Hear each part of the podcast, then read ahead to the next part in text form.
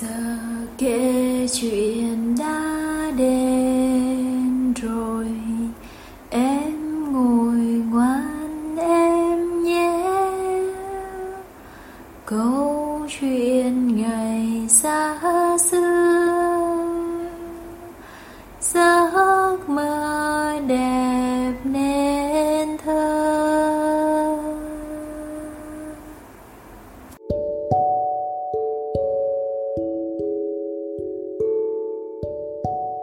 Xin chào các bạn nhỏ, cô là cô Hương ở nhà Monster đây.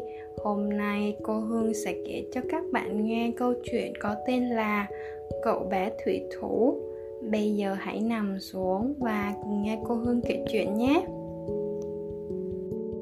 Ngày xưa, có một gia đình ngư dân sống ở bên một bồ hồ vô cùng lớn. Hàng ngày, người cha đi đến cá, trong khi người mẹ sẽ ở nhà chăm sóc nhà cửa và sân vườn. Chỉ có một đứa trẻ trong gia đình là một cậu bé lanh lợi. Cậu bé đã rất vui vẻ trải qua nhiều năm ở nhà với mẹ, chơi trong khu vườn và cả trên bãi biển nữa. Ngày qua ngày, cậu bé dần một lớn lên. Cậu nghĩ rằng cậu đã đủ lớn để cùng cha ra hồ câu cá. Nhưng buồn thay cha bảo, cậu vẫn phải đợi thêm vài năm nữa. Mỗi ngày đều phải chứng kiến cảnh cha cậu đi câu cá một mình. Cậu bé càng lúc càng tức giận và buồn bực vì bị bỏ lại. Vào một đêm nọ, khi cha mẹ đã ngủ say, cậu bé rón rén đi xuống bãi biển. Dưới ánh trăng rực rỡ chiếu rọi, cậu bắt đầu làm hỏng mọi thứ trên thuyền của cha mình đầu tiên, cậu làm rối dây câu. Và bỗng nhiên sau đó, cậu tìm thấy một con dao đến cá. À chắc hẳn là sẽ có nhiều trò thú vị với thứ này lắm đây. Thế là cậu bé tức giận đào vào chai nước của cha, quét lỗ khắp mọi nơi và nhìn đáy thuyền tràn ngập nước. Cậu bé tiếp tục đâm con dao vào mái chèo bằng gỗ, tạo ra những vết cắt khắp cán và cố gắng hết sức để làm gãy lưỡi dao. Trong khi cậu bé đang mải mê phá hoại chiếc thuyền, một cơn gió mạnh thổi đến, cuốn theo một đợt sóng khổng lồ vào bãi biển.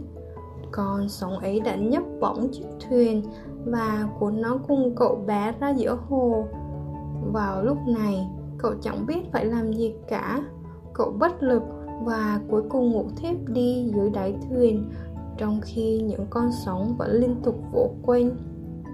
Ngày hôm sau, bầu trời lại sáng rạng rỡ và tươi sáng như chưa từng có trận cuồng phong nào xảy ra. Gió đã ngừng thổi và mặt trời chiếu rọi khắp nơi. Cậu bé thức dậy, mơ màng nhìn về phía bờ biển đầy xa xăm. Cậu rất khát nước, nhưng chai nước thì lại cạn mất, chỉ vì cậu đã đục lỗ lên nó cậu cũng đói bụng nữa. Cậu nghĩ, có lẽ mình sẽ câu được một con cá đấy chứ. Nhưng đêm hôm qua, cậu đã làm rối dây câu mất rồi. Giờ đây, nó có quá nhiều nút thắt nên không thể dùng được nữa. Hay là mình chèo thuyền vào bờ nhỉ? Nhưng tiếc thay, tay cầm của mái chèo đã sớm bị cậu làm gãy đôi. Mình có thể làm gì với một nửa mái chèo kia chứ? Khi mà còn cả hàng dặm nó mới có thể về tới bờ, cậu bé thầm nghĩ. Sau đó, cậu bé nhìn xuống đáy thuyền và nhận ra con dao mà cậu đã dùng đã cố gắng bẻ gãy vào đêm hôm trước.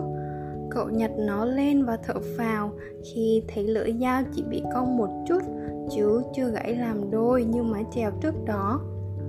Đợt sóng khổng lồ hôm qua hẳn đã cuốn cậu trôi ra biển trước khi cậu kịp phá hủy nó. Và với mũi dao, cậu bé thông minh ấy đã nhận ra mình có thể dùng nó để cỡ rối những nút thắt của dây câu. Chẳng bao lâu, cậu đã có thể dùng sợi dây đó để buộc quên mái chèo bị gãy và làm cho nó chắc chắn trở lại. Thế là, với chiếc mái chèo đã lên lặn, cậu bé bắt đầu chuyến hành trình dài trở về nhà. Đến gần hơn với bờ biển quen thuộc, cậu trông thấy cha mẹ đang chờ đợi trên bãi biển. Cha cậu bơi ra đón cậu vào bờ và rồi kéo thuyền trở lại chỗ nước cạn. Mẹ bế cậu vào nhà, sưởi ấm cậu bằng bộ quần áo đã được là ủi cẩn thận. Sau đó, cậu được lấp đầy bụng bằng một nồi cháo ấm lớn và một ít trà nóng. Thật hạnh phúc làm sao? Mẹ cậu đưa cậu vào giường, chắc hẳn bà nghĩ cậu đã rất mệt mỏi. Trên gương mặt của cha mẹ cậu đều tràn đầy hạnh phúc. Họ cảm tạ trời đất vì cậu đã còn sống và về nhà an toàn. Cũng như cha mẹ, cậu bé cảm thấy thật hạnh phúc biết bao khi vẫn còn được sống và an toàn trở về đêm hôm ấy chỉ còn là một cơn ác mộng mà thôi và trong lời ru của mẹ chẳng mấy chốc cậu bé đã chìm vào giấc ngủ ngủ một giấc thật sâu và thoải mái.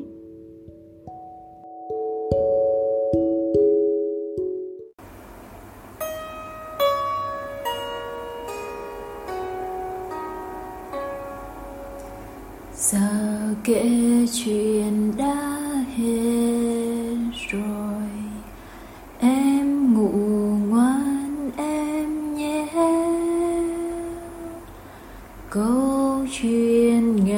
xa xưa.